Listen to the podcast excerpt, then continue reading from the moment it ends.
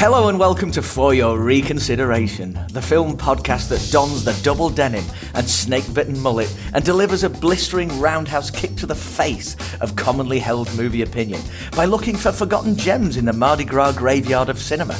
I'm Rob and here is Simon. How are you, mate? Mardi Gras graveyard. Mardi Such Gras good- graveyard. Still uh, So very good. difficult to say that without going into the, the voice of the muscles from Brussels. Um, but you're doing okay? I'm good, man. I'm good. How are you? I'm really good, really excited. Uh, we are missing a James today. James sends his uh, utmost um, apologies because we're bending the rules a bit today uh, with our schedule because we have a special guest with us all the way from the west coast of America. Um, it's none other than the long-standing editor of the VHS series with 48 credits to his name and now supervising editor on the recent franchise installment VHS 99. It's none other than Tom Newell. How are you, Tom? I'm good. I'm good. I'm especially good after that introduction. Uh, Mardi Gras graveyards and double denim. That was pretty great. well, this is, I mean, one of the reasons I think uh, we might have, it sounds quite romantic, caught each other's eye, Tom, is because you are a Van Damme fan, right? I am. I, I list. I list. Uh, I think on my resume, Jean Claude Van Damme aficionado. Hasn't gotten me any gigs yet, but we'll see. I'll keep I'll keep shouting about you, man. That, that we have an aficionado here. Um, what is your favourite Van Damme movie? Honestly, it's a basic answer, but Bloodsport, man. Yeah. it's just top tier. You can't go wrong, can you? Really? Yeah. uh, And and what is Yeah. it? Do you think? I love how we're not actually talking about anything serious. It's just Van Damme. What is it about Van Damme? Do you think is enduring? I mean, I I love his movies. I love the guy. There's something about those movies that that make me think of like late night. You know, making sure everyone was in bed and pressing play on the VHS quite suitably. Yeah. It's that kind of like sh- I should not be watching this. You know? Yeah, well, I mean, I was definitely the age. We looked probably a similar age where it was like sort of probably off limits. But in the same vein, I think comparing him to his contemporaries, specifically his like Hollywood contemporaries, you know, they, they all had shticks. Like the obvious example to go to opposite Van Damme is Seagal, and his was like the mean guy. And that Yes. shtick hasn't aged as well. I still love those movies, but it hasn't aged as well. But Van Damme, that shtick of being just like the the boy next door who's like a really good husband and a really good father, and he just happens to kick ass. That has aged like a fine wine, and it makes it so rewatchable. Oh my god! Did we just become best friends? this is so great. Si, do, do you have um, a favourite Van Damme movie of your own? Because we've brought quite a few to the podcast now. We have. I, I was surprised how well I en- how much I enjoyed Timecop when Oh, I watched yeah, that it's because so I hadn't good. seen that for so long. And Timecop is ace, and he's that like obviously the VFX and stuff has aged not very well, but the rest of it is Mhm. great. It's still such a good idea. it's idea. legit brilliant that movie. and he's really Yeah. good at it as Yeah, well. it They is. played the the two the two era'd Van Damme is really good. Oh, um, Max Walker. yeah, uh, Timecop Time Cop is great. But no, Blood, Bloodsport's on in our local cinema in a few weeks. No um, There's like a Van Damme day, isn't there? I think it's Hard Target and Bloodsport. I'm not sure what the other one is. Um, but yeah, it's like a triple bill of Van Damme, I'm jealous. which of course we've got to go and see that. We've got to squeeze that into the schedule, surely. yeah, we really have to. So, uh, yeah, for context, Tom, Si's an editor down in London, um, and I'm uh, an author up here. So, um, all involved in the storytelling biz uh, around the table here, which is so cool. But your career, um, looking through IMDb at all, you know, all the stuff that you've been involved with. I mean, was was filmmaking always something you wanted to be involved with? Yeah, yeah. I had uh, I had like the traditional path in in what I wanted to do as a kid, in that I wanted to be a famous actor. Who doesn't, right? so I did all the school plays and all the stuff. I, I was doing short films on the side in high school and college. Um, but ultimately, I had like a really severely ugly teenage years. like I just, you know, aging was not going gracefully for me, and I realized quite quite quickly that I was not going to be getting the roles that I wanted. I was, you know, doing the doing the plays and stuff, and I was good enough to be getting the leads, but I was not getting them. And yeah, you know, we all have our awkward phases, and mine lasted a few years, and it was like right when we're deciding, okay, what am I going to go to school for, and what am I going to do with my life? And I was like, well, I still want to make movies, but I I can't be in front of the camera. So I had, uh, I really had an epiphany. It's also a, very, very basic of me, but I watched Pulp Fiction when I was 15 and it just like, it just inspired me to understand that movies could be more than what I had always thought they could be. And, uh, I just started researching how it was made and stuff. You know, it would have been the, for me, at least the beginnings of IMDb and stuff. And, uh, editing seemed like a way to get to directing, and that's how I fell into this particular part of the industry. That's amazing. Um, cool. I love that that um, because Pulp Fiction is such a formative cornerstone for so many people, isn't it? You know, mm-hmm. um, and it's it like you say, it's sort of like an accessible. It's, it's accessible to all, you know. That and it's amazing what point in people's love of film that that movie occupies. It was a real shift in cinema in general. It was, wasn't it, man? Yeah. It, it, kind of changed the whole scope and landscape of filmmaking yeah. in general. Because um, especially uh, Reservoir Dogs before that was like, I mean, obviously there was budget and there was people attached to it, but it was like, holy shit, anyone can do this, can't they? You know, we really can. Mm-hmm. Yeah. Because I guess Tarantino had that as well, because he wanted to be an actor as well. He did, yeah, yeah. yeah. He still manages to get away with it from time to time. He does, yeah, yeah, yeah. well, uh, yeah, yeah. But that, um, I, I love that that moment where it's like, whoa, so you can do this with movies. Mm-hmm. You know, it, totally busting up the norms.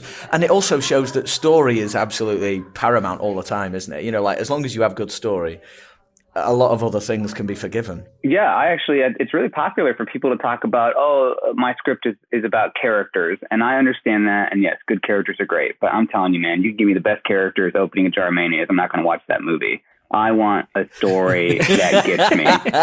and there are a lot of good stories, man, and execution matters. Like I just rewatched Avatar in theaters. Uh. It's a fine story. It's not a great story, but it's a good story. Uh, the characters are very stock. Uh, I love James Cameron, but a lot of times he deals with stock characters. I think that's part of why his yep. films are so accessible. But uh, you just give me, it was a good story, uh, good enough at least, partnered with incredible execution. And I'm just in the theater being like, well, this is the best movie I've seen this year. And it's 12 years old. So, uh, yeah. How cool is that? Yeah. Absolutely. Uh, we, we, we talk about this a lot, like on the, the films we cover as well, where nowadays, I don't know if it's the same in America, but particularly over in England, you, you get sort of film criticism and it's, it, it's mainly looks at dialogue and character and it completely forgets about the film, the actual filmmaking side of it. So a film can be, the craft can be amazing. You can look at something and maybe you can see those things a bit more obvious because you're in the industry or you've studied it, you know, studied filmmaking or whatever. So you can kind of see those bits and where the joins are and things like that. But that appreciation for the actual craft seems to go out the window a lot these days. And it's like Avatar's rubbish because it's just Pocahontas in in this different planet. It's like, yeah, but it looks fucking amazing. no one has made a film look this good. So like you, yeah, it's like an equal equal split. Like I, I, I think people, it's too easy to just dismiss the actual craft of it, and I think that's why these the the film we're going to talk about today and the films you've sort of been working on. That's why they're so impressive because the budgets are generally relatively low and it is pure filmmaking, isn't it? It's pure let's how can we make this guy's belly just suddenly explode and, and intestines yeah. go everywhere? and then they figure out how to do that. And that's like brilliant to see. Yeah, that that's that that's like there were so many moments like watching uh, VHS two today where I'm like, I have no idea how that was done. I, I, don't know, you know. So I've got so many questions about that. Tom, if that's okay, but like, I only like, have a few like, answers. Love... Don't worry, I won't spoil everything.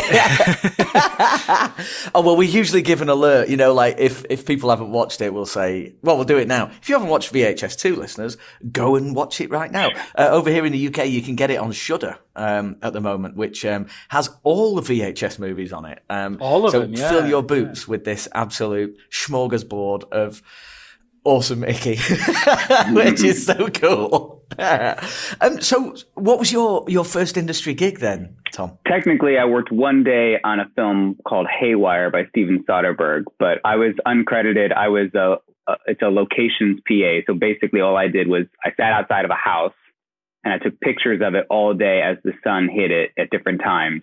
And then I went over to an office and I gave them the photos. And they gave me a day rate. And the guy who I I had never met this guy before, I was put in touch with him over the phone. He got the photos.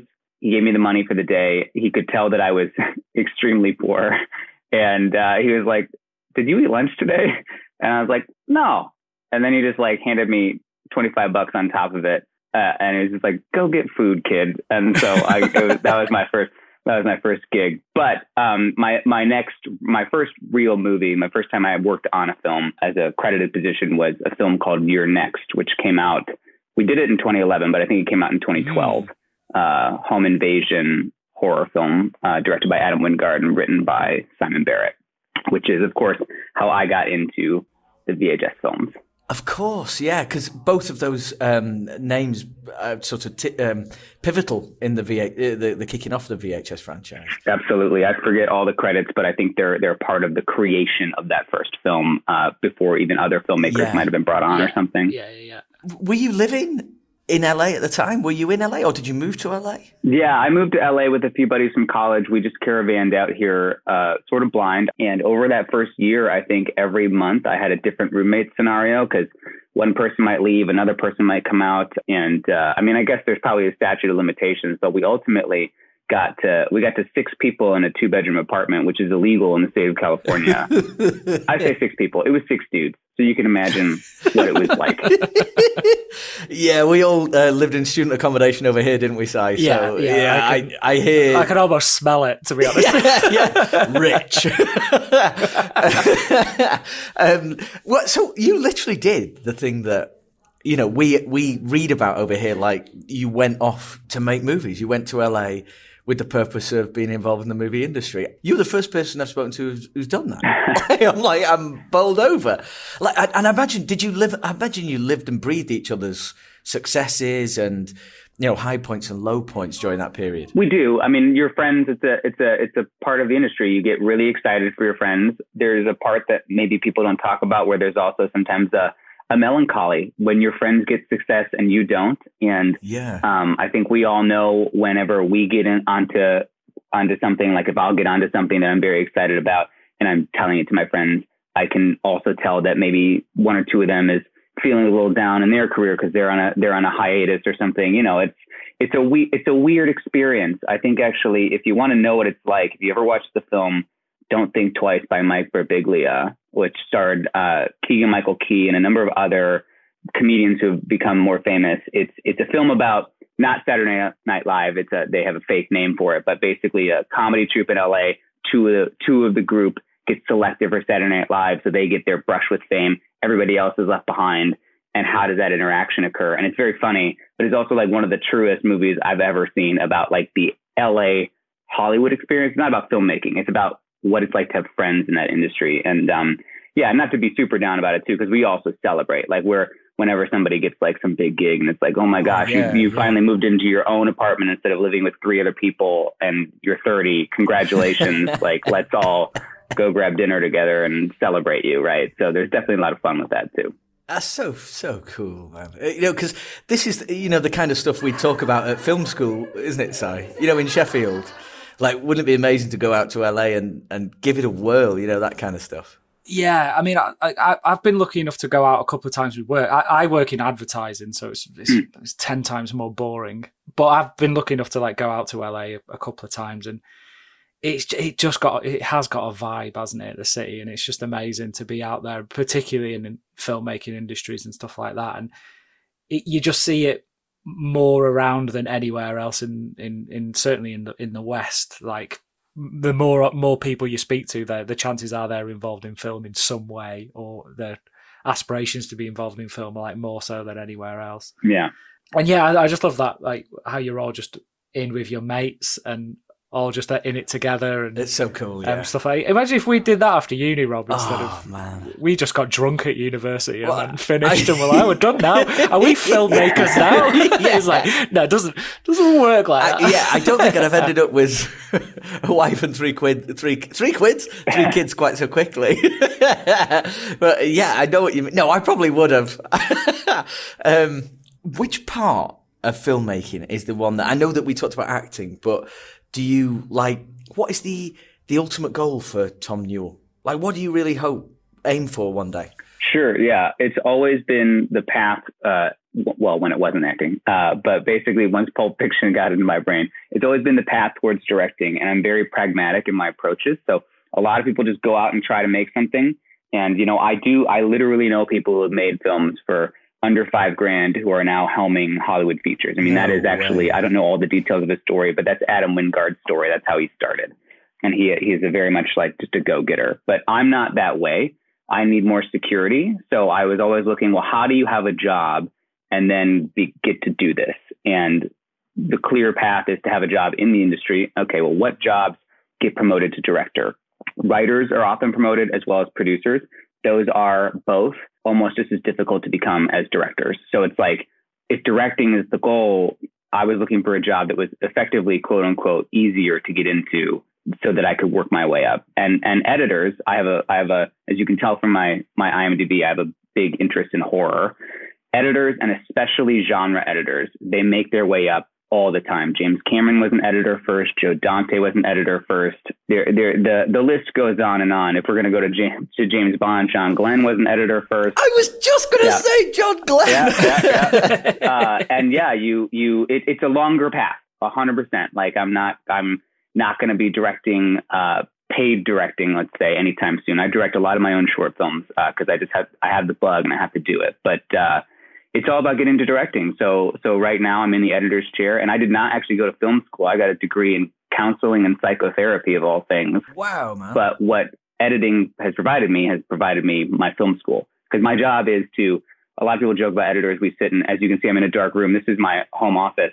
Uh, we sit in dark rooms by ourselves all day. But for me, yes, that's a lot of it. But then I spend most of my time sitting in dark rooms with directors and producers, trying to solve the problems that arose throughout production and to you know get everything made like and put together in a way that other I spend more time on a movie than many other positions certainly not all but you know editors are on a film for much longer than most of the people who are part of production.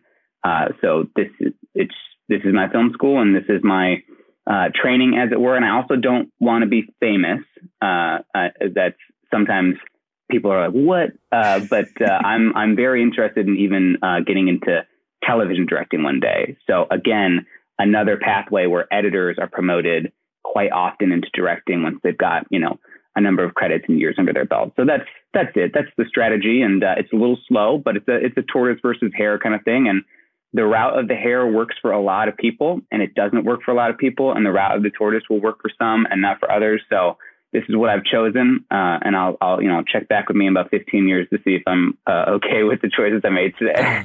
How many, how many shorts of it? Because I guess the sort of pandemic thing may have put put the brakes on it a little bit, but have you seen since that's now sort of opened up and everything the world's opened up have you have you been sort of working on anything recently like in terms of directing or is it still back on the edit thing or is it a mix of both i've been really lucky to stay employed for almost all the pandemic. Editing went remote right away. So that was like, it really was a blessing um, as far as the, the path that I chose.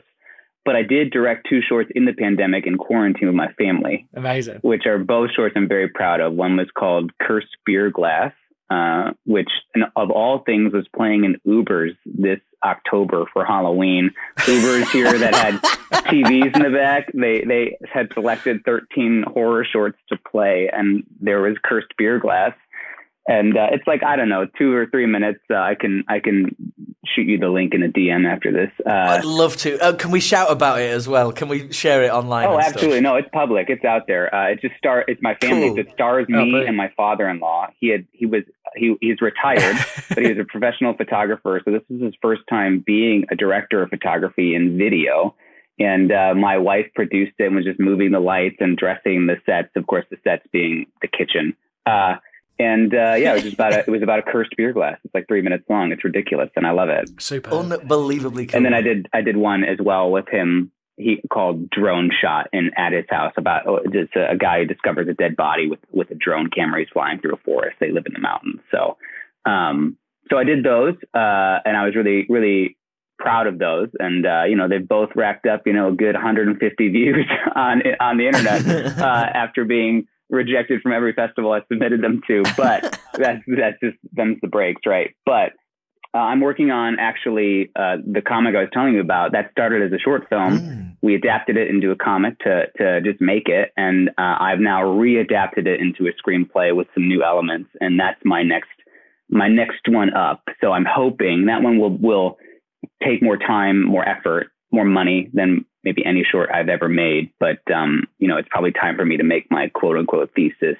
film that is a bit bigger than these sort of weekend shoots with my friends, you know? This is so good, man. Um, could you, uh, say, if you're not aware of the title of the comic, um, Tom, would you mind tell, telling Simon the uh, the name of it, please? Sure. The comic is called Full Moon Glory Hole. nice, nice.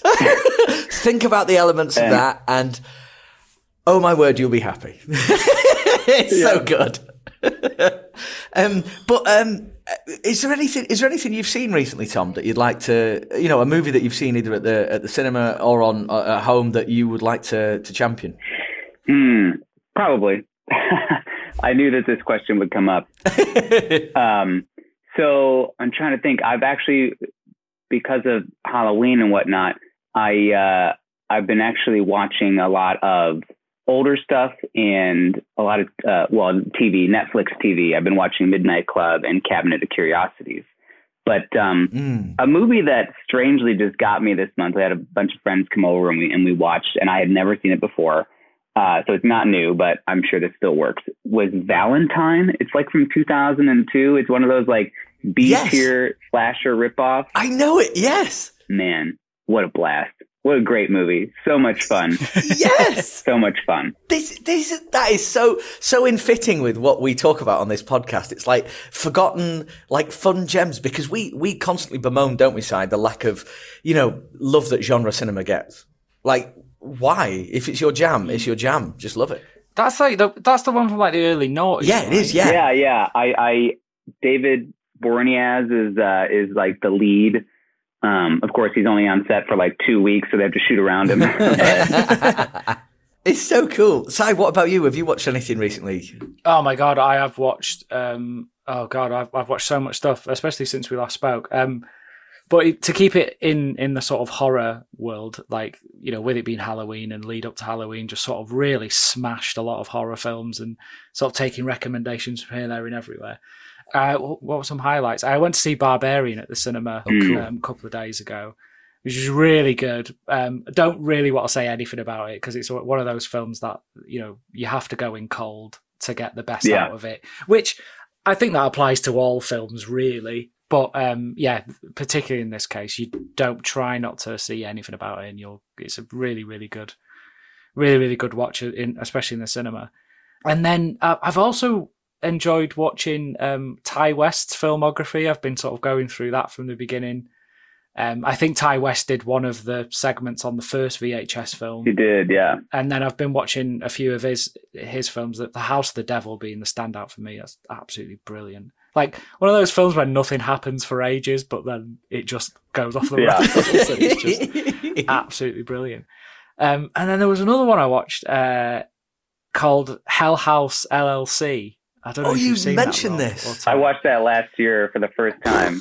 Uh, I, I, I watched on the recommendation of uh, one of our listeners, Scott um, Scott Jenkins. Cheers, Scott. I'm not gonna I'm not gonna mince my words here. It scared the living piss out of me. So I was just had you know watching it through my fingers and so, but yeah it's um yeah thanks for that Scott um you bastard uh, no it's uh, it's really really good it's really really good found footage It is. film um as effective as Blair Witch I'd say in terms of the scares and and how they frame it around all the you know all the cameras and it's a really good premise with this like haunted house experience and then all that's mixed into this like fake documentary like Ghost Watch. I don't, I don't know if you've heard of Ghost Watch, Tom. Oh, Well, I have because I'm a horror guy.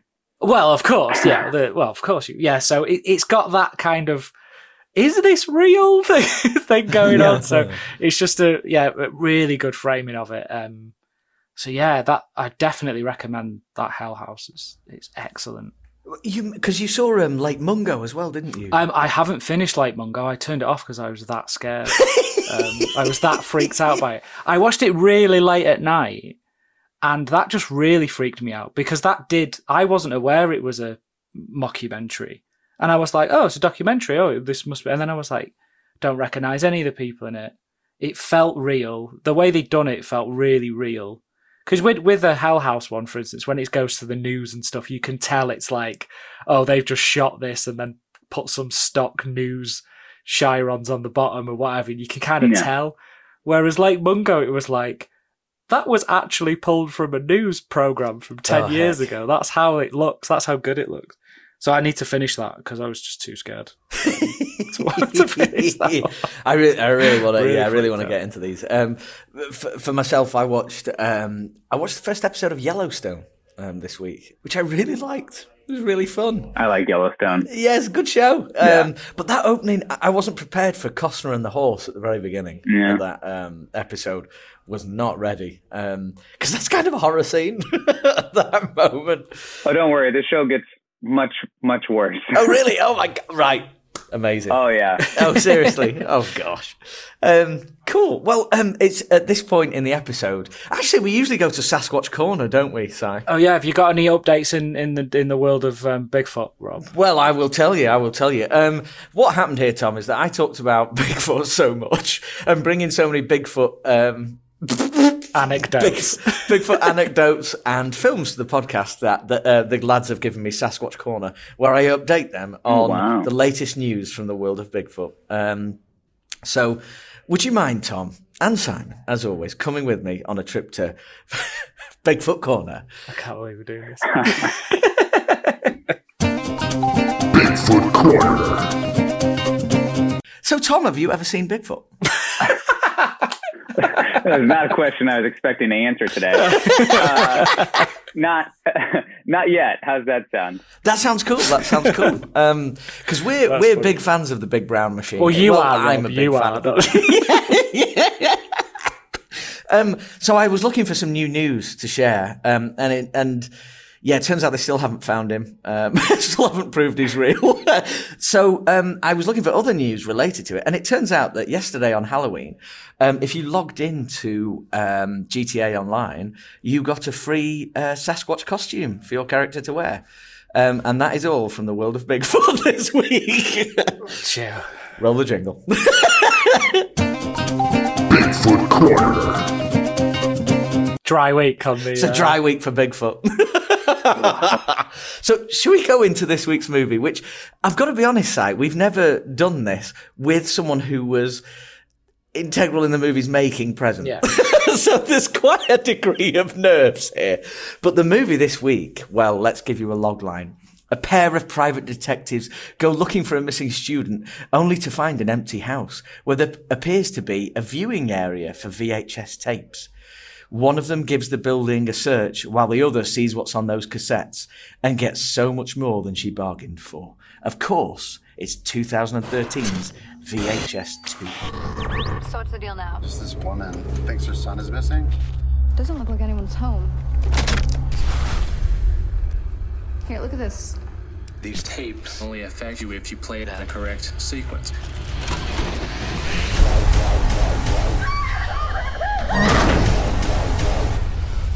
Don't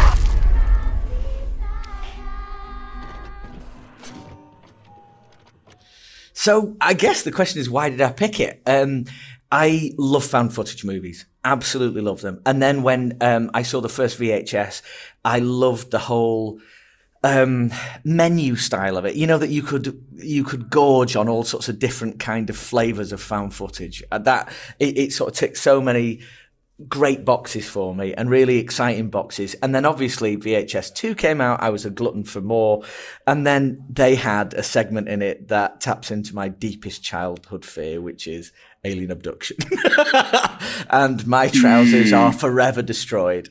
Um, so, uh, Si, can I ask about your relationship with VHS and VHS 2? I sort of mentioned my sort of, you know, in, t- in terms of me and horror films, I don't really do too well with them because I'm so wet. um, but I had seen the first one, and I remember really enjoying the first one and being really freaked out by it, as a lot of found footage films do with me. But in, in terms of like all oh, the sequels on that, I, ha- I hadn't actually actually caught the sequels. I could never pluck up the courage to go back into that world. So yeah, this was a, a first watch for me, and yes, most of it was from behind a cushion as well. Several change of trousers. Uh, no, um, but but yeah, uh, it was a, it was a, it was a good one to watch. I, I got the um yeah they're all on Shudder as you mentioned, Rob. So I'm gonna yeah. I, I watched the first one last week, watched the second one yesterday for this, and then I'm gonna go off and finish the rest of them because it's a good idea. It's a really solid idea, and, and as you say, it, it's it's just a little smorgasbord of different different ways to do horror um, and and different horror stories, and I like how it's all nicely packaged in one in one sit down film. It's just a showcase for shorts, really, isn't it? With a thread of of that narrative and the the, the Yeah. backbone narrative, which sort of they're linked in the first two. Um, you know, it certainly seems that way, and I, I'm I'm sure it'll uh, further expand on that in the sequels. But yeah, first watch for me. Nice, Great. nice. Um, I've always wanted to ask someone who's actually been involved with the film in question. I'm going to clear my throat for it. Tom, what is your relationship with VHS 2? so uh, yeah, yeah, I mean, you, you mentioned it in the little intro, but I'm the supervising editor of the latest entries, 99, and we are currently working on 85, which will come out next year. Yeah, we have David Bruckner returning from the first VHS film directing. He's been producing uh, alongside our team. Um, and uh, our we've Scott Derrickson is going to be on it, uh, as well as Gigi Nice. Saul Guerrero, um, uh, Natasha Kermani, and oh, now I'm going to be a jerk and not remember the last person. Um, it's uh, Mike Nelson. Uh, Oh, so we uh, so we're we're you know in the throes of that at the moment, uh, but of course 99 is it's post Halloween. 99 is out and it, it exists. Uh, I worked on 94 as an editor as well. Um, generally, a similar position that I have as a supervising editor because the films have sort of transitioned in the way that we make them. Um, but the supervising uh, title is new. And then on uh, VHS 2 is when I started with the franchise. So that's about 10 years ago now. And I was the second AD on both Adam Wingard and Simon Barrett segments no. and I was an additional editor. Uh, so I just um, basically Simon had Adam edited Simon's segment with another editor. Before the other editor could start, uh, he had he had another gig that didn't line up. Uh, they brought me in for a week because uh, we had just finished You're Next together, and uh, I just spent a few days with them um, getting that Simon segment uh, started. Uh, at which point I handed off to to the other person whose name I don't remember because I only met him once. I'm so sorry. So, holy heck, you were, you were on, on set for some of this stuff then? Yeah, so for VHS two, so while I'm an editor, I did I, I used to be a grip, which is people who like shape the lights on set. I was also an AD for a couple of years, an assistant director. Um, so uh, so yeah, VHS two was was part of that journey for me. Um, so yeah, I was on the set for Adam's segment, the the eye, and then for Simon's segment, which is the wraparound. Yeah.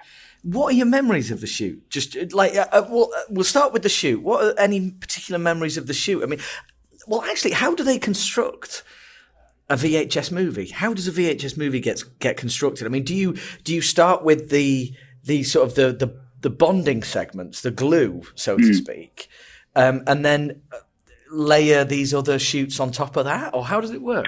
Sure. Back then was different than it is now. I was not a part of the first film, but I've heard stories, and the second film was was quite similar. Um, I think perhaps the budget might have been upped a little bit, but certainly not a lot. Um, these were very very small movies back in the day, and yeah, it was basically Adam and Simon and our friend Brad Miska, who is still producing the franchise. Um, I believe those are the ones. I think they're the three who are like credited with creating the concept. I could be wrong. Check IMDb just to make sure. But uh, it was it was a, a, a it's a conversation about how can we just go do something quickly. Adam, by the time he had done You're Next, I could be wrong. I think he had directed like 10 movies at that point, um, all micro budget. He was a part of, you know, they called it the Mumblegore Mm. movement, which was a shoot off, the horror shoot off of Mumblecore, where basically you just go shoot stuff. And uh, a, a number of these filmmakers were a part of that. Joe Swanberg was a part of that. Ti West was a part of that. Um, and so they just got their friends together to quickly do something and, and they knocked it out of the park. So let's make a sequel, right? So the sequel, um, the sequel was made in secret right after the first one came out. Like the first one was like doing its limited theatrical run, and we were shooting the second one. And uh, basically, the directors you, you pick them, uh, the executive producers, the creators, they figure out who they're going to be working with. Um, and I don't know their criteria for that per se, but uh, they get some ideas from those folks. They say go with this idea, that'll be cool because they don't want like two people making a vampire short. Like they Yeah, have to be different. So there's not a lot of um, criticism of of the direction that the segments are going, just as long as they're different from each other. And then, yeah, they just go shoot them uh, by themselves wherever. Adam and Simon were both in LA for VHS 2, so we shot it in LA. And I don't remember where everyone else was, but they were not here. And they just went and shot them. And back then, you just shot it, you finished it, you sent a quick time to, we, we finished everything in house in LA where we were posting Simon and Adam segments. And uh, we run it out through a VCR or a beta deck or whatever tape deck we can get our hands on so it looks like it's real. Um, because some segments are shot on VHS or Betacam or other tape stock, and some are not. And it's different on every movie how that that breaks down because it's each director's choice. And then yeah, that has evolved now where we have you know we have a little more to answer for regarding like we're working with Sh- with Shudder on these newest films, so they're, they're the films are now made in in a slightly more cohesive fashion regarding the workflow where we shoot them together as they're being the segments are still being written directed by their own teams, but um, they might be sharing some crew members. Um, I mean, like me, I, I, I don't edit. I, I, I edit some segments, but the supervising role means that I, I liaison with the other editors as well, so that we all can work together. We're not trying to make them like cut together the same. We're not trying to make them all look the same, but we're trying to make the workflow as similar uh, so that nobody has too many headaches on on the back end.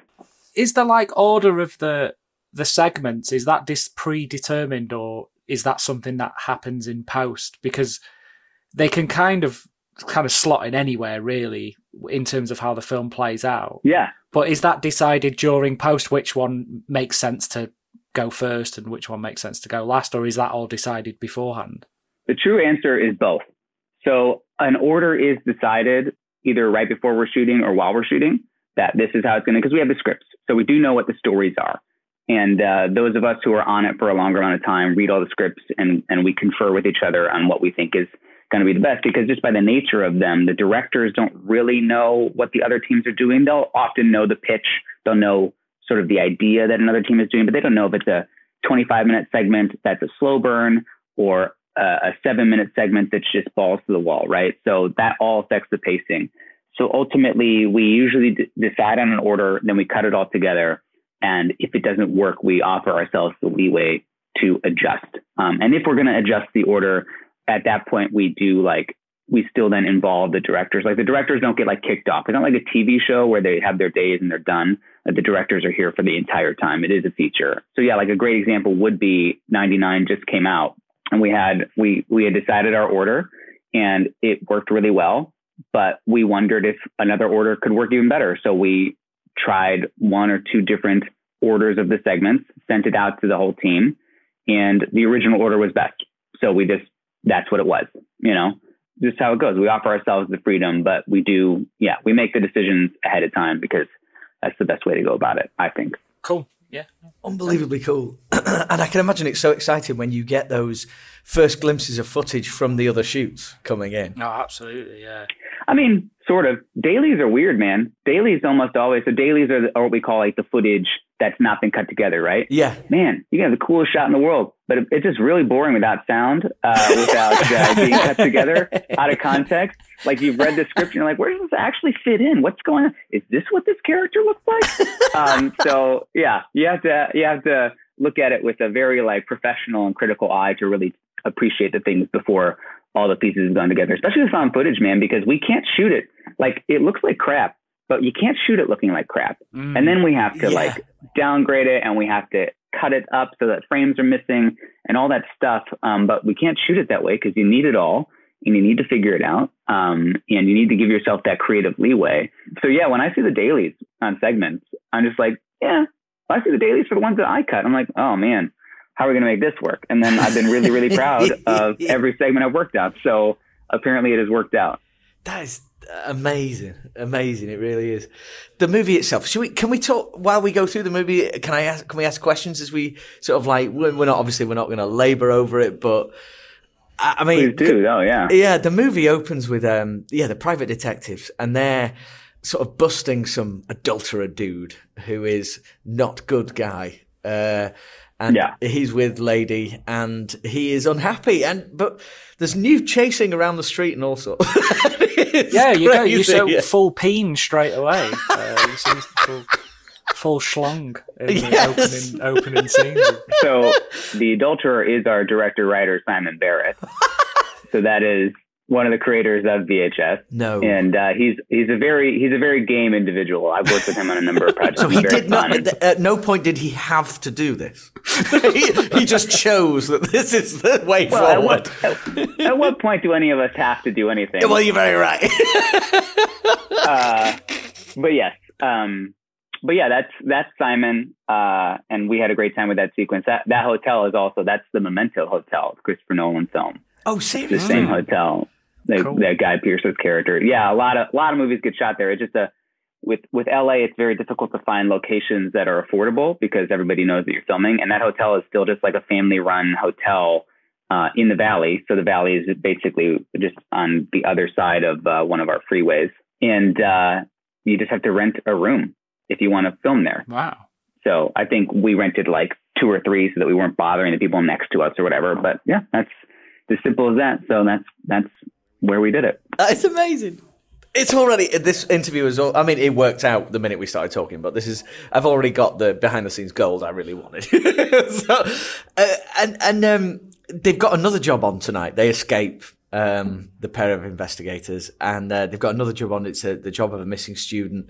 They head round to this house. Um, and um, with you working on this segment, Tom, I imagine that the the putting together of this particular set was quite something. You know, the the array of old school tech Yeah. to see to watch these VHS. I love that. It reminded me of um, yeah. It, like an old, my old dorm room, to be honest, you know, with multiple Yeah, right. old screens hanging out. Yeah, Yeah, we um so that house, both the exterior and the living room interior, as well as the bathroom that they walk into, that's all just one house in Culver City. We Airbnb'd it and we shot there. And then the bedroom is actually Simon's bedroom. I don't believe he lives in that apartment anymore, but we went to another location for the bedroom because we needed more space. But the production design, if I may just call out a friend of mine, uh, the production designer on, on the wraparound as well as Adam's segment uh, with the eye uh, is Tom Hammock, and and he's he's gone on with Adam to on all of his features. So he did the most recent Godzilla film, but he's also did uh, he did Pearl and X by Ti West that came out this year. Super. Um, and yeah. Tom is like a he's a consummate artist. He's a he's a hyper professional. He's also just one of like not to brag about someone too much, but he's just one of those like nice guys in Hollywood you hear Oh, about. that's Where you're so just like you got to work with Tom. He's very giving with his uh, experiences and his knowledge, especially to younger filmmakers who are trying to make their own moves and all that kind of stuff. And I think the proof is in the pudding. His work is truly phenomenal. And uh, any VHS film, especially ones that are slightly period or not, um, they're just their production design is so integral to selling the illusion of what we're doing. And I I really believe that like the VHS two, that house in the wraparound is like one of my favorite because the house in the first one is sort of empty and it's cool. It's like haunted house, like that's neat. But this one had like a flavor to it that uh, felt like it really expanded on something for us, um, and a lot of great visuals. I think uh, if I remember right, a lot of those the shots, like the TVs in that living room, were like some of the promo stills we were using even to advertise the film. So it's Yeah. like you know, it just speaks for itself that work. and and I mean, it speaks for itself as well that it was like literally the first thing I mentioned when I talked about the house was like that array of and the look of that, and um, yeah. It, it's great, and, and I think there's something about you know for people of our, and I'm speaking for, I think, you know, I don't think that. Uh, I think I might be the oldest of the three of us, guessing here at nearly forty, um, or on the cusp of forty. Don't tell anyone. Um, that it's VHS. The actual concept of a VHS tape for our collective generation is really integral to our love of film in, in a lot of ways. So to see this viewing station for all this and all these tapes it's oh, it just reminds me of like you know like wanting to like let's see what's on this one. Let's see what's on this one. Let's see what's on this one. And that's in a lot of ways what this movie's about. You know it's like like um let's see what's going on on this tape here um which is exactly what happens. And the first segment comes in. They can't find hide no hair of this guy. And um but we're getting the odd look in the background of you know there's flashes of movement in the background uh there might be someone about uh certainly not as all as it seems and we go to uh, the first segment um which is called is it phase oh, what's it called now? Phase one clinical trials. The first that's one. it phase one clinical trials So this is uh, this is Adam Wingard's one, isn't it? Um, Yeah. with the he's got an eye because I the the the big difference I found between the second one and the first one was the first one was very shot very like it was like jackass. It was all on like um sort of digicams and uh, uh, you know handy cams and and that sort of really nauseating handheld stuff. Whereas this one kind of is an advance in the sense that it's more GoPros and hmm helmet cams and dash cams and and then in this one in the clinical trial it's, it's kind of black mirror in the sense that it's directly his eye which it's amazing isn't it yeah it, it's a great um setup for how this one's going to look and it adds to the scares as well which we're getting for sure yeah does because it you're in his head it, I'm notoriously very thick with working out what's going on in movies. Um, the r- correct reading of this is that this um, experimental technology gives him the ability to see d- like dead people, essentially. Is that? Yeah. Am I reading that? Correct, right? yeah. Excellent. That's good because he starts seeing absolutely heinous things. Yeah, at his at his incredible apartment. Yeah. This, that apartment is oh unbelievable. absolutely beautiful yeah, that house. If we if we turn the other direction, you see the Hollywood sign. It's right below it. No way. I don't remember how we got that house. I think it might have been another. I mean, certainly it was a rental, but whether it was Airbnb or whatever. Um, but yeah, we just you know just fit everyone in there, and uh, I forget what our schedules were. I think we were four or five days for each of these. So we just go up there and yeah do the thing, and uh, the house is beautiful. And again, production design by Tom Hammock. It's like weirdly he's got like you know so much about this guy's character just by seeing like all the junk everywhere, like Yes, computers, yeah. video games. Like he seems smart, and maybe that's how he made his money. But he's also just like wants to have a good time and just like play games, maybe smoke some weed or something. You know, like yeah, there's Yeah. beer bottles littered around on every single Mhm. table in the whole place. There's a Yeah. beer bottle here, beer bottle here, and different viewing stations for different things as well. You know, Mm-hmm. I- I- it it is a great. Uh, uh, how how was the eye effect achieved? You know the because when you look when Yeah. you see the eye, you see the shimmering of like the. Um, it's automation, I guess. Yeah, on a day. So I think there's so there's the shot at the beginning where he's in the doctor's office and we see his face, and then we see it in the uh, the bathroom mirror a couple of times, right? So if I remember exactly, I think it had to do with so the camera was rigged to when you don't see Adam on screen, the camera was rigged to our director of photography's body, and when you see Adam, it's rigged to Adam's body. Uh, and of course, it's, it, we we can see it all on monitors in another room. And so the camera is like, I don't remember, somewhere around the chest area, uh, pointed in a direction that's supposed to emulate, you know, eyesight. And ultimately with the eye, it was, you know, we just didn't do anything to his face. I think there was maybe some, some makeup applied. Uh, and then we, we did send that off for like traditional VFX and, uh, they just, they just replaced the eye. And, you know, I was not, I was not privy to those artistic conversations, but it felt like they just did a great job of making it look like something that like could be real. Like you were saying, Black Mirror, like this seems like it could almost exist, right? Yeah. And not going too far with it. But yeah, that's how that was was achieved. Mm. And good memories on set during this segment. Oh yeah, I mean, I, I've I've worked with Adam and Simon both on a number of things. I've continued to work with Brad on a number of projects. I mean, these are these are great these are great folks. As I've already been singing the praises of Tom Hammock. I mean, our AD Andrew Spieler on those segments was uh, Delight, um, a number, just a number of people that I've worked with on those segments are folks I've worked with again or stayed in touch with a little bit, which is actually not all that common. A lot of times you get done with a movie, you never talk to those people again. It's something personal. It's just a job. But yeah, the VHS films uh, are are I think everybody just everybody knows. I came on on the second one, so maybe they didn't know what the first one was going to be, but everyone knows that these are things that horror fans are going to love. We get to have fun making them, and, and we do our best. And there's always stressors. There's always you know the stunt that doesn't go well, or the location that doesn't work out, or whatever it is. But um, but yeah, we we do our best to have a good time. So hence why I'm on whatever it is my my fifth one now. Yeah, that, I love the, the sound that this feels a bit like a family do in a way. You know, a family get together. Every time you get to make one of these, you know, it's like a hey, you know, that kind of thing. Absolutely, absolutely, yeah. And we just we just bond over it because they are so low budget that stuff will go wrong and there's no fix. Yeah, And the only fix is everybody just like putting it together with duct tape and trying to make it look like we did it right. Uh, uh, but I have to say, at no point during this movie did I think, did I know, if there is a moment like that, could you signpost it for us? It's so well put. It is really No. well put together. You won't. I can't. A magician can't. would never reveal his secrets. I understand, man. If I, were understand. if if I were the director on a segment, I'd feel comfortable with that. But I can't. I can't ruin the illusion for someone else's uh, trick. honestly, he's a true industry We- we- professional. this guy. yeah, we, do, we don't need that, Rob. We don't want to pull the curtain behind. No, you're right. You're Or right. Reveal us. So we we after well terrible scenes really, um, which um, poor old Adam Wingard tries to cut his own eye out um, and um, manages it as well. Actually, um, the the whole V uh, uh, the what I loved about uh, and continue to love about this uh, franchise is the practical effects. The practical effects are always ace, and I just do not know how they are they are done.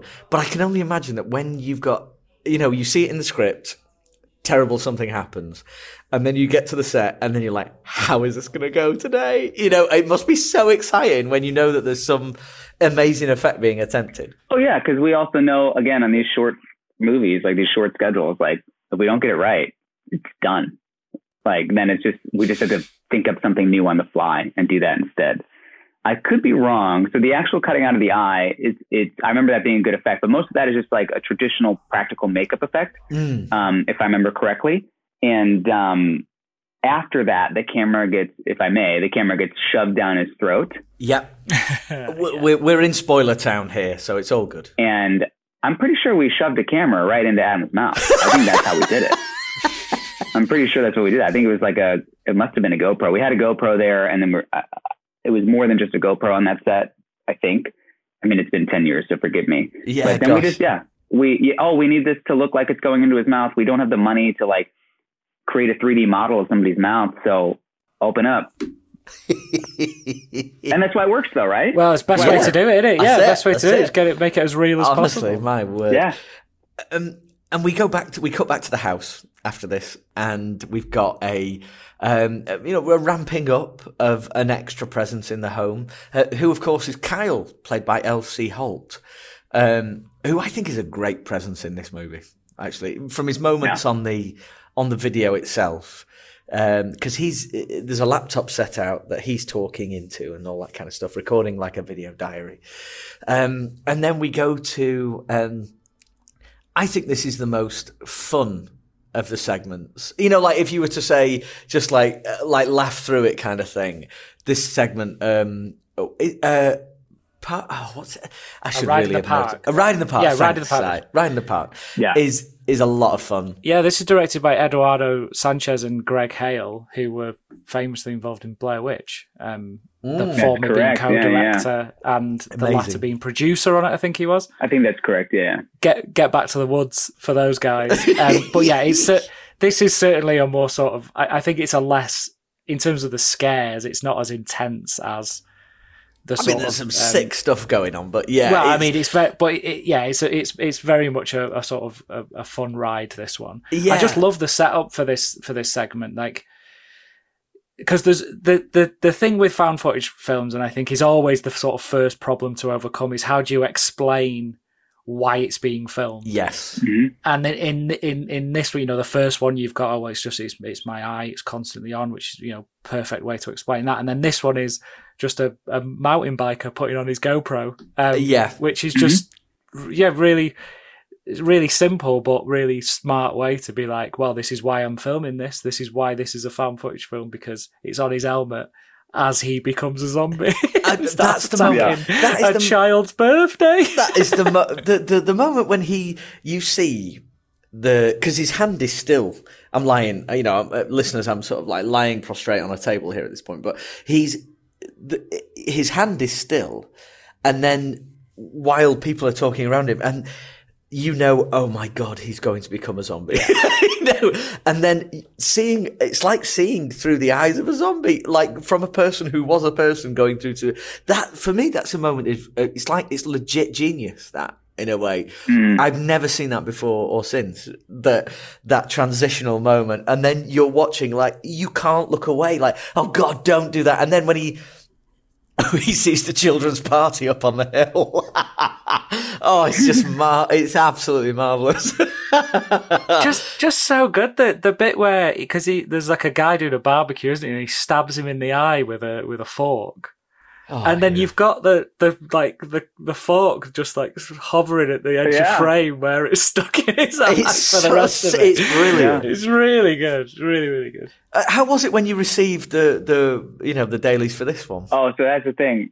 So for VHS two, like I didn't see the other segments I didn't work on until the theater.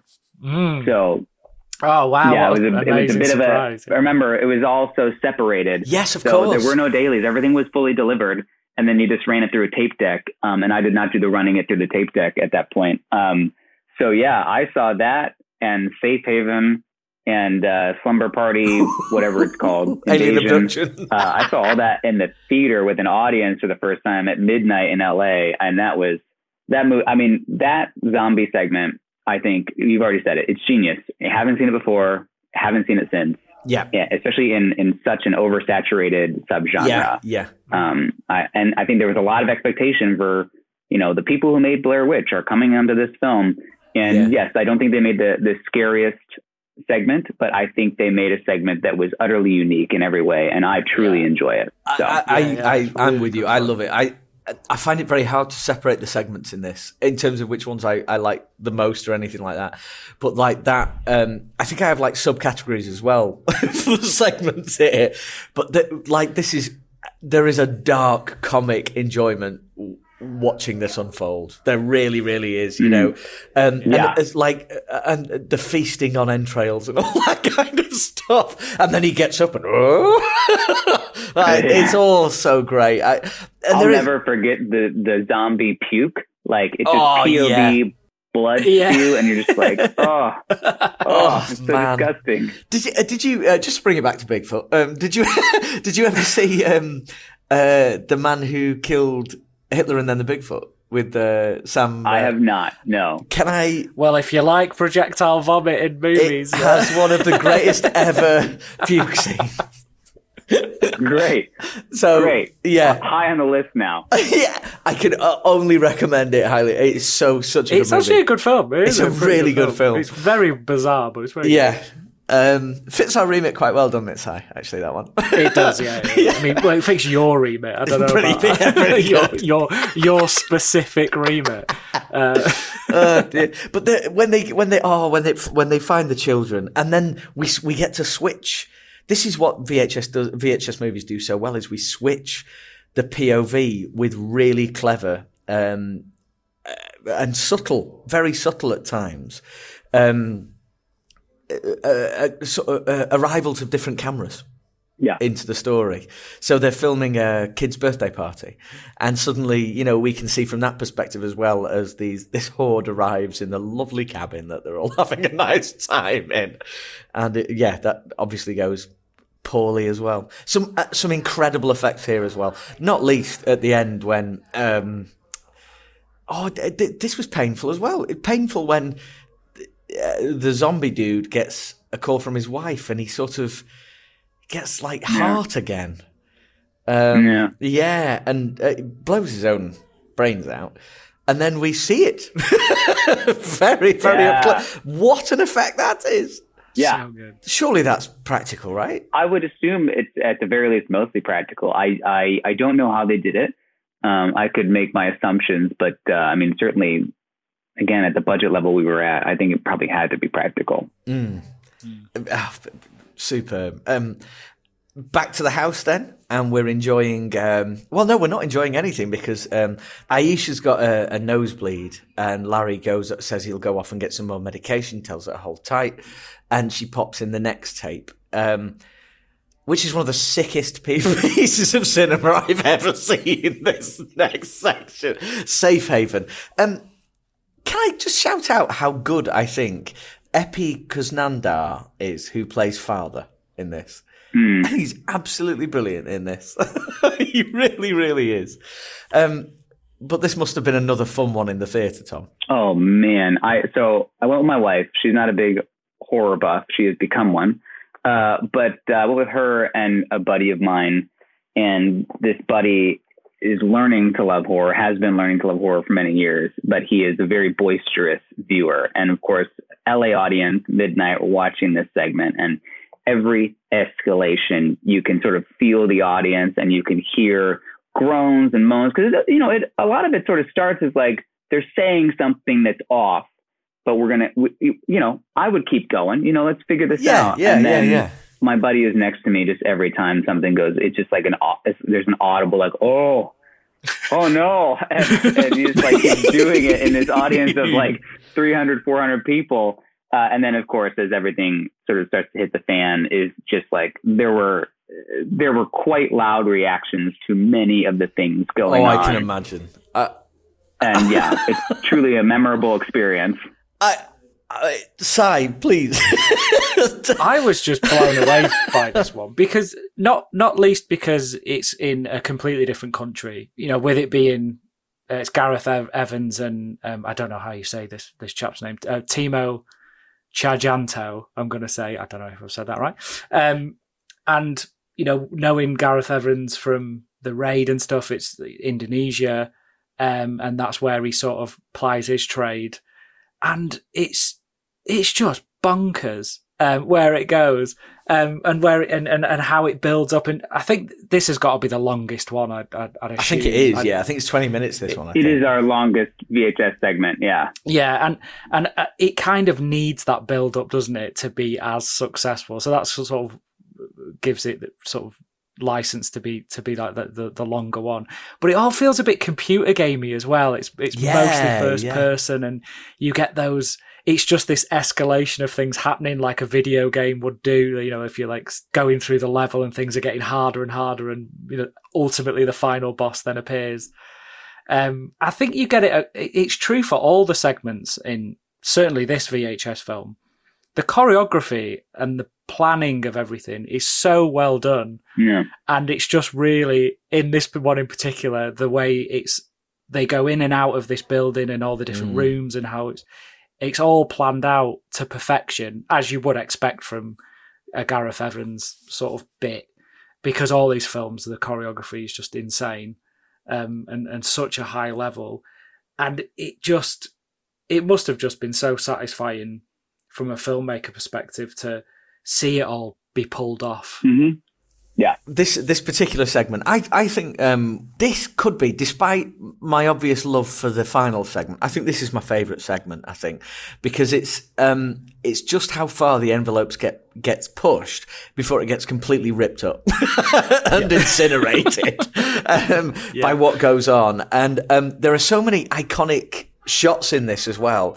Um, case in point, running into the room and finding all the, the guys bringing guns up to their head, you know, that kind of thing. Like Yeah, that is as messed up a thing I've, I think I've ever seen. Yeah. Really. Yeah. Um, It's uh, it's true horror.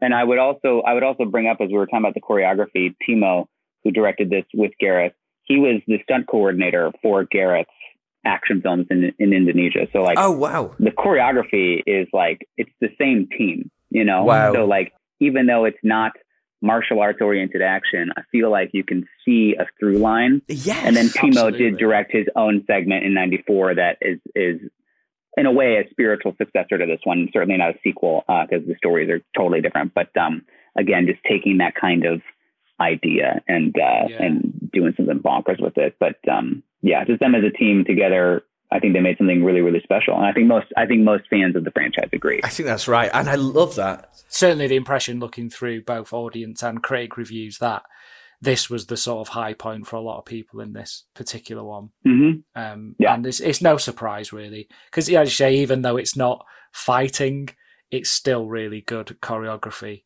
um, in terms of Yeah. moving the camera around and moving the actors around and and the, the gallons and gallons of blood that is uh, being thrown at everywhere. And, Oh, and immense physical effects as well, like the throat stuff and the and the the later on the. the Let's talk Goat Man for a moment because Man, what? So you hadn't seen that, you didn't know, but you'd seen the script though, right? I hadn't read that script. No, yeah. I Remember, so too, I was so much less involved. I was only involved in my segment. Uh, so yeah, I saw that on screen. I thought the I thought the segment was over. Uh, like I thought our guy got out, and he, you know, we were just like about to cut away, and then of course the the goat man we got a glimpse of in long Yes. shots gets to the car, and you're just like, this is. I, I need this to be over. I need this to end. I'm terrified. This is just like this is what we were just talking about, wasn't it? Like like as soon as you've been like marmalized by the short itself, then you going back to the house, and I'm like, oh, I don't want to go back there either. Don't send me back there. You know, like it's it's a relentless assault. Um, because that's just what we do. Um, we go back to the house, and uh, poor Aisha appears to be perished. Um, such again, such ridiculously formal way of putting it. And um, Larry is, you know, oh dear, he's not happy about that, but he finds it within himself to play one last tape. And this is where my pants are destroyed forever, basically. So um, my fear of aliens, Tom, comes from. And, and, and I say, I, I direct this at you, Tom, because Si has been bored by this so many times. I am familiar. But yeah, I'm familiar with this character backstory. um, I watched ET at three, and just the level of atmosphere in the woods at the start of that movie made me poo forever. I can't. I just can't ever look past it to the point now that if I see ET uh, like by surprise on an advert or something like that, like over here a, a few Christmases ago, Sky, the satellite company, had um. ET was part of their, you know, adverts like bring a home. What was it like? Bring a friend for Christmas. Like, oh, we oh, you know, oh, for God's sake, you know, don't. I feel it in my really stomach. did like a number on you, tremor, didn't he, that oh, uh, oh, yeah, you know, it's awful. Um, just, like I didn't sleep till I was 15 after that. Like, and that was when I was three. So 12 years of not sleeping because of that short pudgy brown machine. it's just dreadful. Um, but, um, sorry, I've, oh, that's a diatribe. I'm so sorry. Um, but this, this is such a well executed segment. Yeah, it is. Again, concept- conceptually, we talk about the camera placement and why is it there and all that stuff. And it's so genius. It's it's you know a couple kids playing pranks and but then you know the whole idea of hooking that camera to the dog. Yeah. You're just like, yeah, I I no longer have an issue with uh with whether or not somebody would drop the camera. Um, Yeah. Because then also you're in this POV.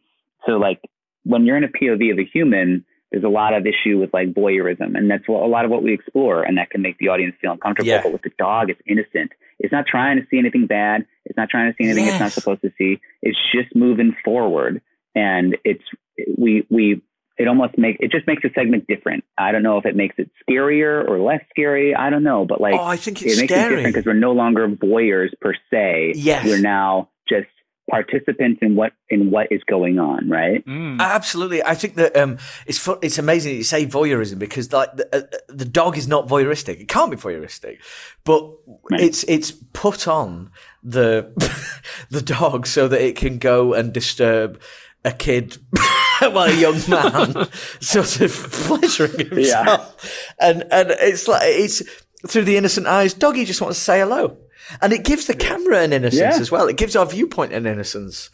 I, uh, yeah, it's a genius, t- another totally genius touch.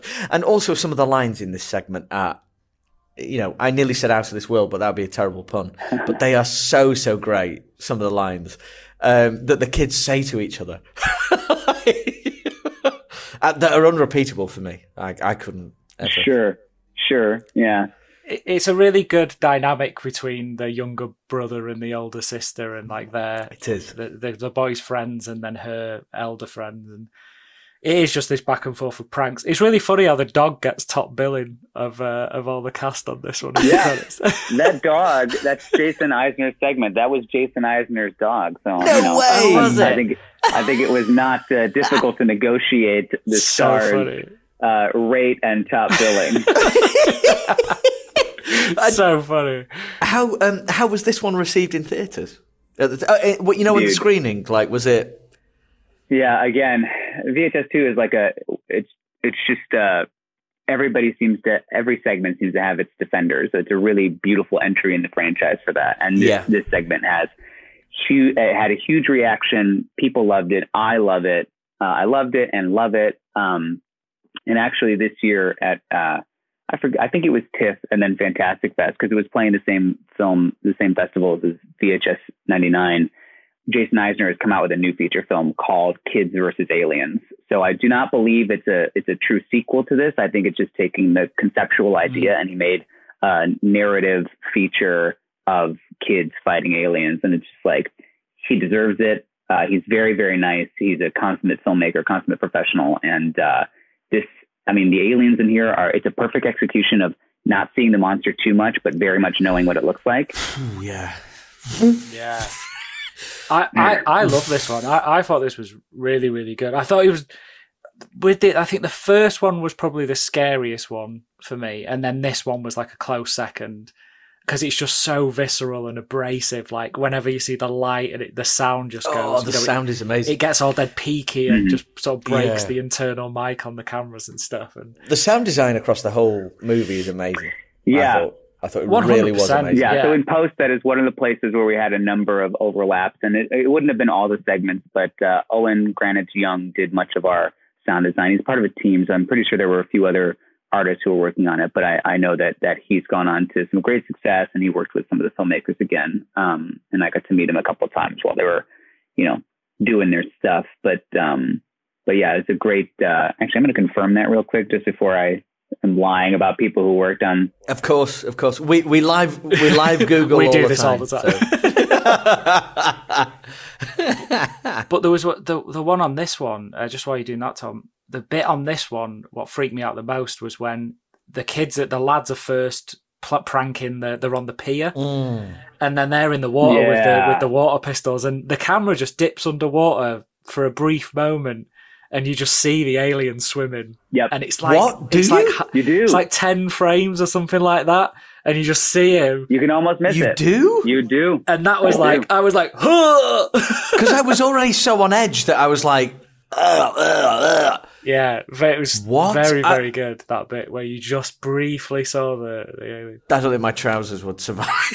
It's a good one. This one, it's a really good one. This one. It- no, it's really great. good, it's yeah. great because it's it's like the home invasion alien thing is. uh It's like it's such a story and cinema staple in so many ways, isn't it? And there's so many great executions of it, so many great cracks at it, and this is just like a really good balls to the wall version of it that I really, really, really like. Um, and this is the reason I picked this movie essentially because it's that good. It's that solid. Yeah. You know, as a version of, of the home invasion thing. And the fact there's no adults Yeah. adds to the fear hugely. It taps into my childhood fear like monstrously. Yeah, Yeah. I never thought of that, but yeah, definitely. And the whole white, the, the white shambling and big finger, blah, blah, blah, blah. get it out, get it out, awful. um, and then we come back to, oh, sorry. I really wanted to talk about the, the shot at the end is unbelievable. When uh, the kid gets sucked out the roof Oh, of the yeah. barn and Yeah. the dog falls, and I just have no idea how that's achieved in in the world. I have I have no idea either. I mean, obviously the dog is fine. That's not at issue. But um, I I don't know how they got the dog to even just lay there at the for that final shot. Oh, I mean, yeah. maybe maybe Jason just trained the dog really well. Maybe the dog's just a great actor. Maybe I'm not giving the dog enough credit. But uh, I have no idea how that was how that was achieved. And you know what? I've met Jason a few times. I've never asked because it's one of those things. Like this illusion worked so well. I don't even want to ruin it for myself. You know what I mean? yeah, yeah. Oh man, it's so cool. Um, and then we go back to the um, the house and we see um, our poor friend Kyle, who um, says he's going to make his own tape, and he, I mean, again, another. It must have been a reaction in the cinema to this moment, this obs- obscene moment where he shoots himself, and then. Um, the, the, this was the pure genius of letting the camera roll out until our characters, our our Yeah. investigators walk in. Yeah. Like literally less than a minute after he's done that. Mhm. It's superb. It, but it's pure storytelling. It's pure suspense storytelling for me. Yeah. Well, I don't know if you realized, but in the initial part of this wraparound, you can hear the gunshot You before they enter the house. can. Wow, I didn't know. You do. that. You Wow. can. Because they say to each other, "That was a gunshot, wasn't it?" Oh yes, of Mm-hmm. course. Yeah. Oh, Yeah. And that was that was I did look it up. Owen did do was the supervising sound editor on this, so we're good. You're good. You're Uh, good. I was going to say that was you know Oh, good. that was written into the script, and our sound team would have added that. And uh, and yeah, it's just like a strange little cyclical story in that way. And It's Uh, the the beauty it, it makes films like this rewatchable as well, doesn't it? And that's the beauty of like how they are Mm-hmm. rewatchable because particularly when you get the the threading element because that's the one where if you watch it again you'll start to pick up things you missed first time around. yeah. And it's certainly the case with the 1st Mhm. one as well. Um, and definitely the case with this one because Phew, yeah. you always you always get that when it breaks for the for the other segments and it's just that increase of there is someone else in this house Oh, and then that just builds up and builds up and builds up which eventually comes to this last bit where you're like oh he's definitely in the house then, isn't Oh, he because dear. we've just seen it and it's so effective Yeah. Uh, suddenly Aisha wakes up and she's spider walking. You must have been on set that day, Tom. How, I was. How, how, how, how, how? how? I forget all the logistics of it, but that's a that was a stunt. Uh, that was our actor, if I remember correctly, and the head was a you know I, I would call it a makeup prosthetic. There might be a different term for it because I'm not sure how much makeup was involved versus you know just the application of of it. Uh, and yeah, she uh, I forget exactly how we did it, man. It's ten years ago, but um, but she's just you know walking backwards with her with a backwards. She head did it on her face. herself. I'm pretty sure that's her. Yeah yeah What a we had legend. we had a stunt coordinator on set. So uh, you know, if they hear this and, and they say, Tom, you're remembering incorrectly, please correct me. But I'm I'm pretty sure that's her. that is amazing. Wow. That's so great. Um, Kelsey Abbott, huge props to you. Um, and and yeah, uh, Larry goes upstairs uh, trying to get away from Spider, his, his you know Spider investigator, and um, ends up in the closet where um, poor old Kyle has ended up, uh, and his he's in a a bad way, and he kills uh, kills Larry, and then gives the camera a thumbs up. It's one of the great ever endings. It's great. It's Yeah. so great, and that like surely that that's like the biggest nod to the audience I think I've ever seen to a loving audience. That's so so aware I'm it. su- I'm sure that was the intention. yeah. I'll give you a little bit of trivia for that. Okay. Uh, for that setup, at least. Uh, I'm sure you're familiar that most of the time, when we can, at least, when you're lighting a scene, the actors are not the ones standing there. Uh, on a bigger set, you'll have stand-ins where that is their job. Uh, but for for this segment, uh, you know, uh, is it Kyle? Is his name? Yeah. LC's character, right? LC, yeah. um, we had to light that. That's that was Simon Barrett's closet in his home, and so I just sat there for you know 20, 30 minutes while they were lighting it, and I had to keep like pretending to jump at the camera. you kidding? and, That was uh, you. that was me. That was- and then and then obviously I, I left and and we placed the actor once everything. else Man, was you're placed. an But, absolute uh, superhero. That's so cool. Um, and So that's the job. That's what you Yeah. do. that's the gig, man. Oh, and and credits roll and end movie. Um, I'll start with you, Si. What is your favourite bit of VHS two? Yeah, I'm not sure I'd say it's my like my favorite bit per se because considering it made me completely shit my pants. but um, there's a moment in the phase one clinical trials where it's when Herman first starts seeing experience all the weirdness. They call them glitches in the in the, the doctor calls them glitches. Ugh. And uh, it's when he sees the the figure under the sheet for the first time, and then he pulls it away, and there's nothing there. It's a lovely clean bed, which again, like great effect to to do that. yeah, um, super. He just, and I think this is why it's so scary with the first person directly in his eyeball. Why scary it is because you you lose the the sort of sense of the space because you're so tunnel vision with just what she's looking at. And then he turns to the left, and there's just the ghost zombie right there in front of his head. And I, me and me and my, I had um, I was watching it with my wife, and we both had a glass of Negroni. They they were not in the glass after that. Uh, after that happened, we, we both just went, "Whoa!" and then the Negroni everywhere.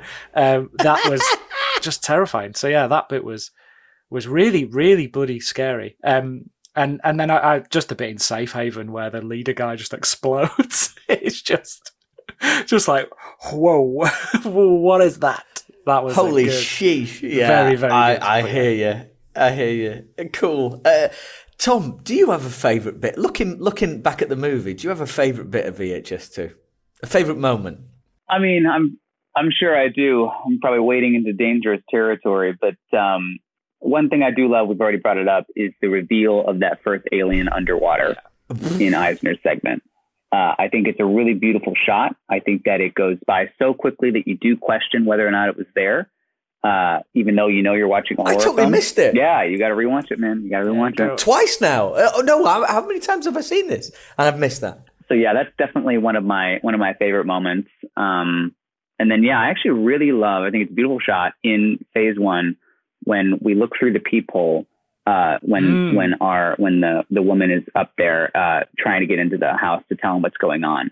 That shot, it was practical, and then it wasn't. Uh, there, it's basically a combination of elements because you know we're shooting on a camera. We had to get to the peephole, and then we had to get like I think we got like a special lens to emulate a peephole and they combine those so seamlessly also while the sun was setting behind her and everything and i just think it's a it's one of those things that looked quite simple but was actually quite complex Yeah. and is to my mind great filmmaking. Now i'm not sure that that's that the complexity of that comes across to the audience. It probably shouldn't. I in fact i know it shouldn't. But uh, to me every time i see that i'm like man we pulled that off that's really cool Yeah, did look great. That yeah, really, it, that was movie. Magic. Yeah, that movie magic, like literal movie magic. Yeah, that's Yeah. so cool. What about yours, Rob? Apart from the aliens, obviously. well, I, I really love the reveal of the aliens in the sort of like the port, the, the the bay windows of the house. You know, like sorry, the glass windows of the house. Like the very first time that you see them properly, just in like a, a, a snapshot. I love that. Um, but I'm not going to go with that.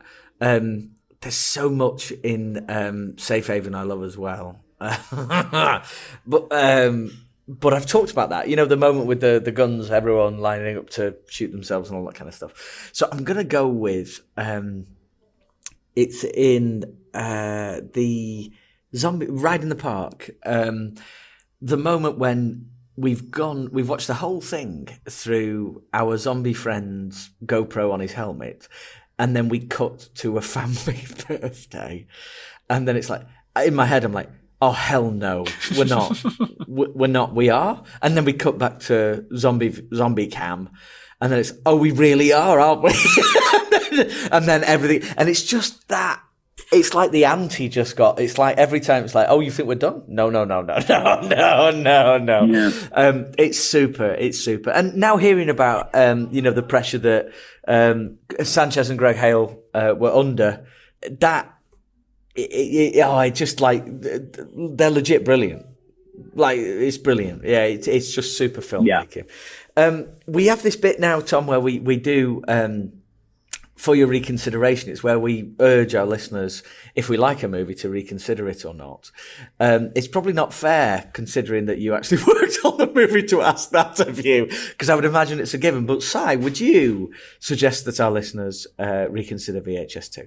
Um, yeah, absolutely. I, I think one of the best thing about um, one of the best things about anthology films, like like the VHS series, it doesn't all have to work to your specific taste to be successful because it's more of a sort of short film showcase that goes all over the place and goes to different, you know, in, in horror, particular, you know, different parts of the genre and different ways to, you know, make those films.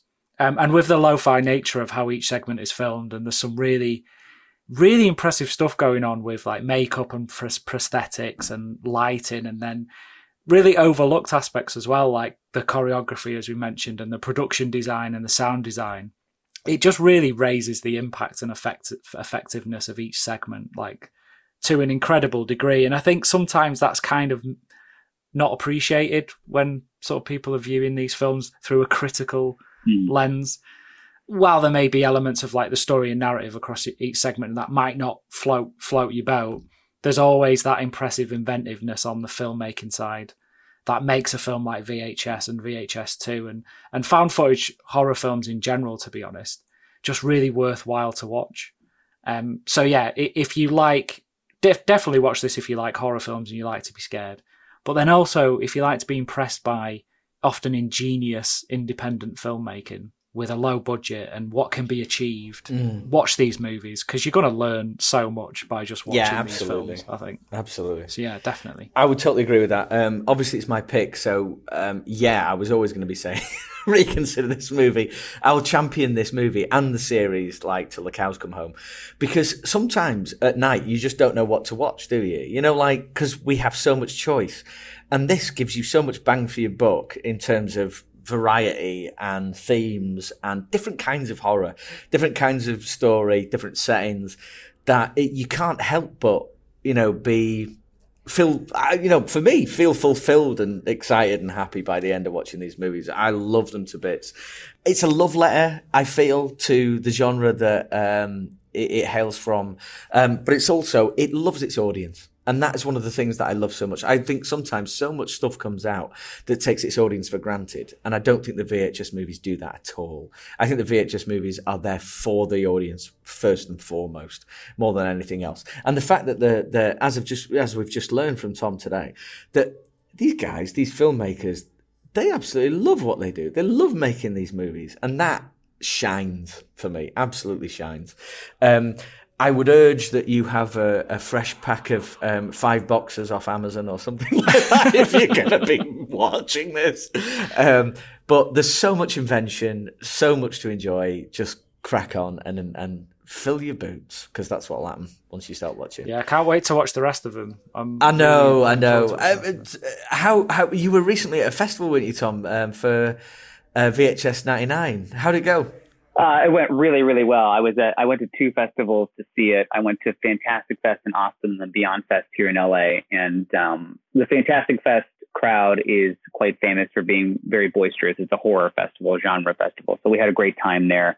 Uh, and and everybody was was really into it. But I will say, Beyond Fest, uh, that's the genre fest in LA. It's not just horror, but all kinds of just weird stuff. Those crowds are sort of they're one of a kind. And man, oh man, were they going nuts for it? Oh yes. Yeah, I oversaw the like, like I said, supervising the film uh, in the editorial capacity, but I, I cut Suicide Bid and Ozzy's Dungeon. And if you guys have seen it or not, uh, I won't spoil anything. But both of those got uh, got some quite verbal reactions from the audience in ways that made my little heart pitter patter a little faster. So So, it's really rewarding because these are indie movies uh, that you know we we get paid. We're professionals for sure, but they're not. Uh, you know, these are not the movies that that you're going in to make uh, to to get yourself rich anytime quickly. Um, so to see and hear an audience go crazy for it is probably, I guess, like the biggest reward. My wife was with me at both screenings, and Oh, she's that's so cool. very proud. So, you know, that's it's pretty cool, right? Yeah. And then my directors are there and we're giving each other hugs because you never know.